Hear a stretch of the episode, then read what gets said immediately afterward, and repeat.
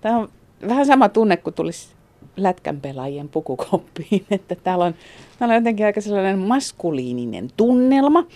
Ja voisi sanoa, että myöskin ehkä aavistuksen sellainen tuoksahdus.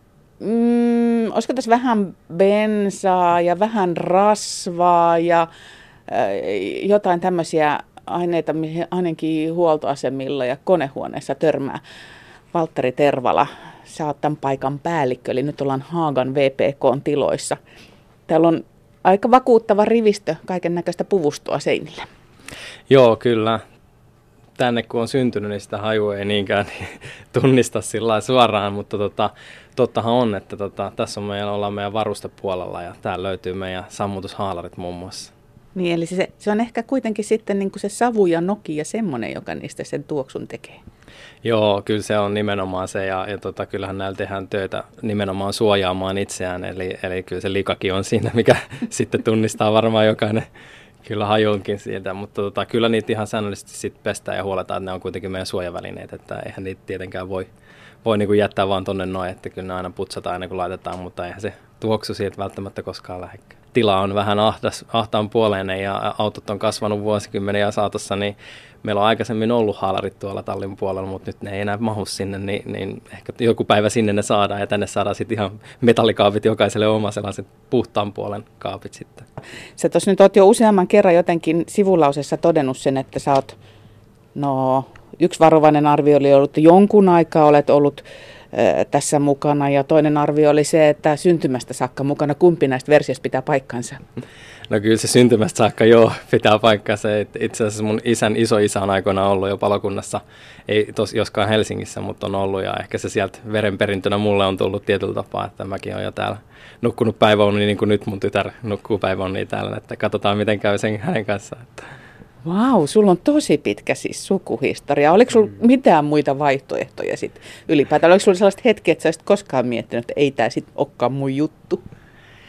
Totta kai teiniässä oli sellaisia, mutta tota, joo, kyllä mun, mun setä oli tässä näin, mun serkut oli mukana, kaikki mun sisarukset äiti, isä myöden on ollut mukana ja, ja tota, kummisetä on. Että kyllä tämä niinku oli sellainen vähän niin kuin kylpy siinä ihan nuoruudessa, että tänne oli pakko, mutta et ei, niin totta on, että et kyllähän sitä siinä teiniässä miettii hetken aikaa ja mä oon urheilu harrastanut, niin sit sitä aina niin tasapainoteltiin, mutta että jotenkin tänne nyt sitten varmaan sitten kun täys, tuli täysikään, niin pääsi sitten hälytystoimintaan mukaan, niin se vei sitten mennessä.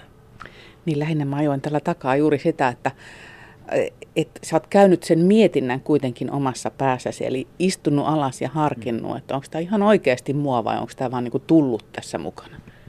Joo, on kyllä ihan. Ja, ja tota, täytyy sanoa, että niin kuin jokaisessa toiminnassa, niin, niin vaikka tämä mukavaa on ja, ja välillä ehkä vähän haastavaakin ja työllistävääkin, niin, niin kyllä sitä aikuisielläkin on käynyt mietittyä joskus, joskus ja tota, istunut alas, että onko tämä nyt enää sitä, mitä itse haluaa. Mutta tota, ehkä siinä se kutsumuskin myös tulee esille, että, että vaikka vähän heikkoja hetkiä on ja huonoja aikoja välillä, niin sit kuitenkin aina itsensä löytää täältä jostain kumman syystä. Että. No nyt kun sä itse mainitsit sen sanan kutsumus, niin kerro mulle, mikä se kutsumus on? Miten sä koet sen koko käsitteen kutsumus? No mä mietin sitä tuossa no aikaisemmin ja mä ajattelen, että, että se varmaan tulee siitä just, että, että, että sen siitä toiminnasta huolimatta, että et vaikka on niin kuin erilaisia toimintoja, mäkin olen mukana nuorisotoiminnassa välillä, mä oon sitten mukana hälytystoiminnassa, pitää yhdistystoimintaakin pyörittää näin, niin se on niin monipuolista, että, että sitä ajattelee ehkä sellaisena niin kuin osittain tulee jo velvollisuutena. Mä en tiedä, vaikka en osaa verrata sitä, että, että jos sä oot liittynyt aikuisiellä, että minkälaisen ajatuksen sä itse koet silloin, että onko se kutsumus, että mä ehkä itse sinä ajattelen sen sellaisena, että, että koska mä en pääse eroon enkä irti siitä millään tavalla ja, ja se on niin sellainen asia, mikä itselle on tärkeä ja, ja tota, se motivoi ja toisaalta sitten taas se antaa sit paljon, niin, niin ehkä se on se sellainen, että sitä on niin pakko tehdä, näin leikkisesti sanoisin, että pakko tehdä. Se sellainen ajatus siitä, että, että ei olisi palokuntaa tai vapaaehtoispalokuntaa tässä näin, niin, niin se ehkä niin kuin sellainen luopumisen ei voi sanoa luopumista tuskaa, vaan se ehkä se pelko siitä, että mit, mitä sitten, niin on ehkä välillä sitten ajatuksissa. Nyt täytyy ottaa sellainen konkretisointi, että jos ajatellaan, että viikossa on seitsemän päivää ja päivissä on se rajattu määrä tunteja, niin Ku, kuinka paljon sä omistat tälle paikalle ja tälle työlle sitten aikaasi?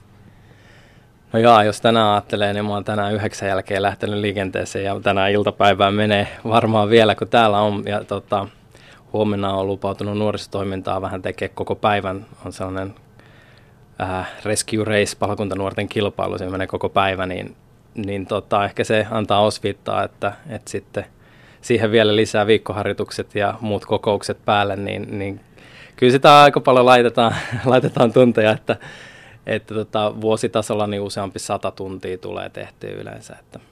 Joo, eli lähestulkoon kaikki sun vapaa-aika. Hei, mennään jatkamaan tota, matkaa tuonne. Kato, mä oon ihan just samalla niin kuin kaikki muutkin pikkukakkarat, kun täällä on nämä autot, mutta tämähän se juttu on. Vai onko tämä se juttu sitten loppujen lopuksi siinä vaiheessa, kun on itse ollut mukana toiminnassa, niin autot tai uniformut, tuntuuko ne enää missään? No ei oikeastaan, se on vaan sitä osa sitä toimintaa, että, että totta kai kun ollaan niin kuin, toimitaan tavallaan palokuntana ja tuotetaan kansalaisille apua, niin, niin ne varusteet ja se sellainen niin kuin järjestelmällisyys pitää ollakin ja, ja kuvata sitä, että me ollaan niin kuin, toimitaan niin ammattimaisesti kuin osataan ja, ja tota, Mutta ei se itse niin kuin, ei sitä enää huomaa. Se on, se on yksi osa sitä, että, että aina sitä ilahtuu, kun katsoo lapsia tai vähän vanhempiakin, niin, niin tota, siitä, että kuinka ne on jännittyneitä ja näkee paloautoa. Mutta se on totta, eihän sitä niin kuin, normaalisti saatat nähdä vaan siniset vilkut ohi ajavan, niin tämä on ainutlaatuinen tilaisuus aina päästä vähän tutustumaan paikkoihin. Mitä kaikkea tämä on ja mitä tämä, mitä tämä on syönyt niin sanotusti? Joo, kyllä niin kuin paljon enemmän kalustoa nykypäivänä tarvii, mutta meillä on esimerkiksi edelleenkin sankoa löytyy tai sanko ruiskuu, mutta sitten meillä on niin kuin u- uutta teknologiaa ja on leikkureita ja, ja sellaista välineistöä, millä me pystytään niin kuin pelastamaan nykypäivänä turvallisesti. Ja, et se sisältö, mitä meillä on, niin, niin on niin kuin harkittua. Mitään ei ole oikeastaan laitettu sinne vaan, jos tarttettaisiin, vaan että, että kyllä, kyllä niin kuin... Otetaan tämäkin nyt kaiken varalta mukaan, Joo, sellainen tyypillinen se, lomapakkaaminen. Vähän sellainen, niin ei se ole ehkä ihan sellaista, että, tota, että ehkä joitain pieniä asioita saattaa nauloita jolla, jolla olla, että joku on isompaa tai pienempää, että jos satutaan tarviin, mutta että silloinkin me ollaan harkittu se, että me tarvitaan nauloja. Että... Ja joka, joka tota, rulon takaa löytyy aina lisää. Huh. Joo, joka Moottorisahaa ja pyöräleikkuria ja hakea No täällä on tämä perinteinen lapio ja no, talikko. Ja, joo. Valtteri Tervala. Mikä on kaikkein hankalin tilanne, missä itse olet ollut? Tai siis semmoinen, miten sanoisit, ei, ei nyt epävarma olo, mutta siis semmoinen, että sä oot pannut kaiken peliin, mitä susta löytyy. No tota, mun täytyy sanoa, että ehkä me, mun urallani ei ole oikeastaan sellaista vielä sillä kun on sattunut, että Helsingissä meidän tehtävä, tehtävät on enemmänkin sit sellaista niin kuin jälkivartiointia ja et fyysisesti totta kai on ollut raskasta ja näin poispäin, mm. mutta et ehkä vielä sellaista niin kuin konkreettista sellaista tilannetta, missä olisi joutunut niin kuin oikein kunnolla, niin ei ehkä vielä ole ollut. Et sanotaan, että ehkä aina pistää miettimään enemmän sit sellaiset, että jos on niin kuin useamman perheen talot, jo, niin kuin taanoin, tuossa oli yksi sellainen puutalo, missä oli useamman perheen koti, jotka sitten kodit tuhoutui, niin ehkä sit se pistää miettimään enemmän kuin se, että et, et jouduttiin tekemään paljon raskasta fyysistä työtä, että me saatiin se palo sammumaan. Että mm. Se on ehkä ollut sitten sillä niin, kuin. niin eli, eli jäät murehtimaan sitten vähän, että mitä niille ihmisille kuuluukaan. No joo, totta ihmeessä. Se, sehän kuitenkin on se aina, niin kuin, jos me joudutaan lähtemään tehtävälle, niin se on yleensä aina joku kriisi tai, tai tuota onnettomuus, niin aina se mietityttää, mutta et, sitä pitää käsitellä ja toisaalta sitten sen ehkä oppiikin käsittelemään sillä lailla, että ajattelee, että, että miten paljon itse olisi voinut vaikuttaa etukäteen, mm. niin se tosi monesti sitten häilyy sen mielestä, että, että ei olisi ehkä itsellä ollut mahdollisuuksia siihen. Että. Mä katsoin koko ajan sun ilmeitä tarkkaan, kun tuolla sivukorvalla huomasin, että hälytysajoneuvojen ääni kuului takaa, niin mä katsoin, että reagoiko sä heti, tuleeko sulla jotenkin semmoinen, että sä rupeat vilkuilemaan puhelinta tai muuta? Ei sentään, ei, ei, se, ei siihen niin kuin sillä kiinnitä huomiota kyllä enää. Mutta mitä se käytännössä tarkoittaa, että, että lähdette myöskin niihin tosipaikan tilanteisiin? On siis minkälainen velvoite, onko täällä aina joku päivystämässä tai No me, meillä ei ole sellaista velvoitetta, mutta tota, meillä on sopimus sillä ehkä vähän harvinaisempi sinänsä, että Suomessa ei, ei niinkään paljon meillä meidän kaltaisia sopimuksia, eli me ollaan puolen tunnin lähtövalmiudessa, paitsi sitten päivässä ajat, jolloin me ollaan arki, arkitöissä jokainen mm. meistä, mutta et, äh, arkena illat ja yöt ja viikonloppuna ollaan 24H ja puoli tuntia, niin meidän pitää saada yksikkö valmiuteen, jos tarvitaan. Että... Eli kuinka monta ihmistä kuuluu sitten yksikkö, jonka pitäisi olla silloin koossa puolen tunnin sisällä? No vähintään neljä pitäisi olla. Kuinka moni sitten pelästyy siinä vaiheessa, kun oikeasti tuleekin se tositilanne eteen, että joudutaan niihin tositoimiin ja tajuaa, että hei, et ihan, että tämä ei olekaan enää niin kuin sellainen pelkästään mun harrastus, vaan että tässä saattaa olla jonkun toisen henki kyseessä. No joo, tota, mä en itse ole ainakaan törmännyt sellaiseen, koska me perehdytys ja ne, ne koulutukset kuitenkin on niin kuin hyvin pitkälliset ja me pyritään siihen, että me, me katsotaan sen henkilön soveltuvuus niin kuin siinä, aik, siinä aikana. Että, et toki sitten tilanteethan voi muuttua ja, ja sellainen niin kuin stressaava tilanne voi tuoda ihmisistä eri, tai esiin uusia puolia ja sitähän me ei tietyllä tapaa nähdä ennen kuin se tositilanne sattuu. Mm. Mutta totta kai siihen pitää varautua sitten ja, ja kyllä nämä niin kuin jälkihuolto on sitten sellainen, mitä pitää käydä läpi, jos tämän tyyppisiä tehtäviä on. Että meillä nyt onneksi Helsingissä ei ole sellaisia niin vakavia ollut, mun uran aikana muutama, missä on itse ollut mukana, missä on sitten löytynyt esimerkiksi joku menehtynyt. No kun sanoit, että ihminen saattaa löytää jotain uutta itsestään, niin Valtteri Tervala, onko sulle käynyt niin, että oletko ollut sellaisissa tilanteissa, että sä oot yhtäkkiä löytänyt jonkun uuden ominaisuuden, josta sä et itsekään ole tiennyt yhtään mitään? Jaa, hyvä kysymys.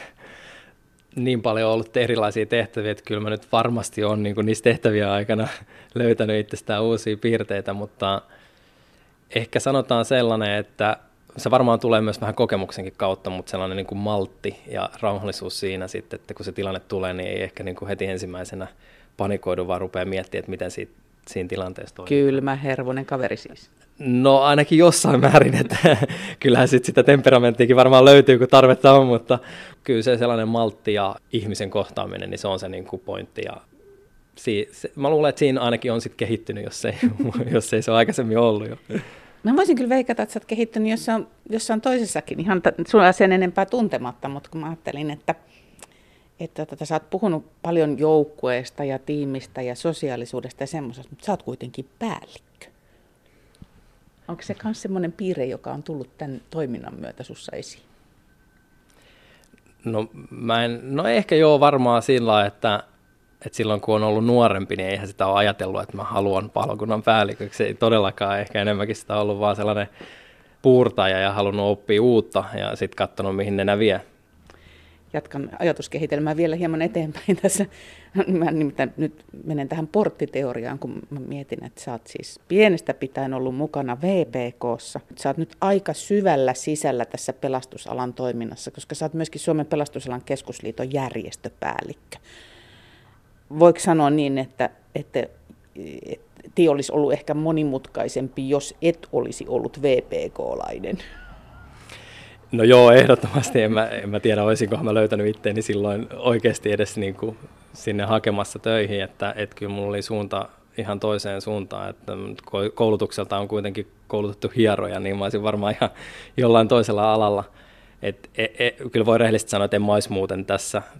Valtteri Tervala, Haagan VPK päällikkö ja Spekin järjestöpäällikkö. Saat siitä varsinaista leipätyöstä nyt perhevapailla ja, tai vanhempainvapaalla. Ja tuossa äskettäin, äskettäin tuli kyllä sellainen mielikuva, että sitä vanhempainvapaata ei tästä hommasta ole sulle myönnetty.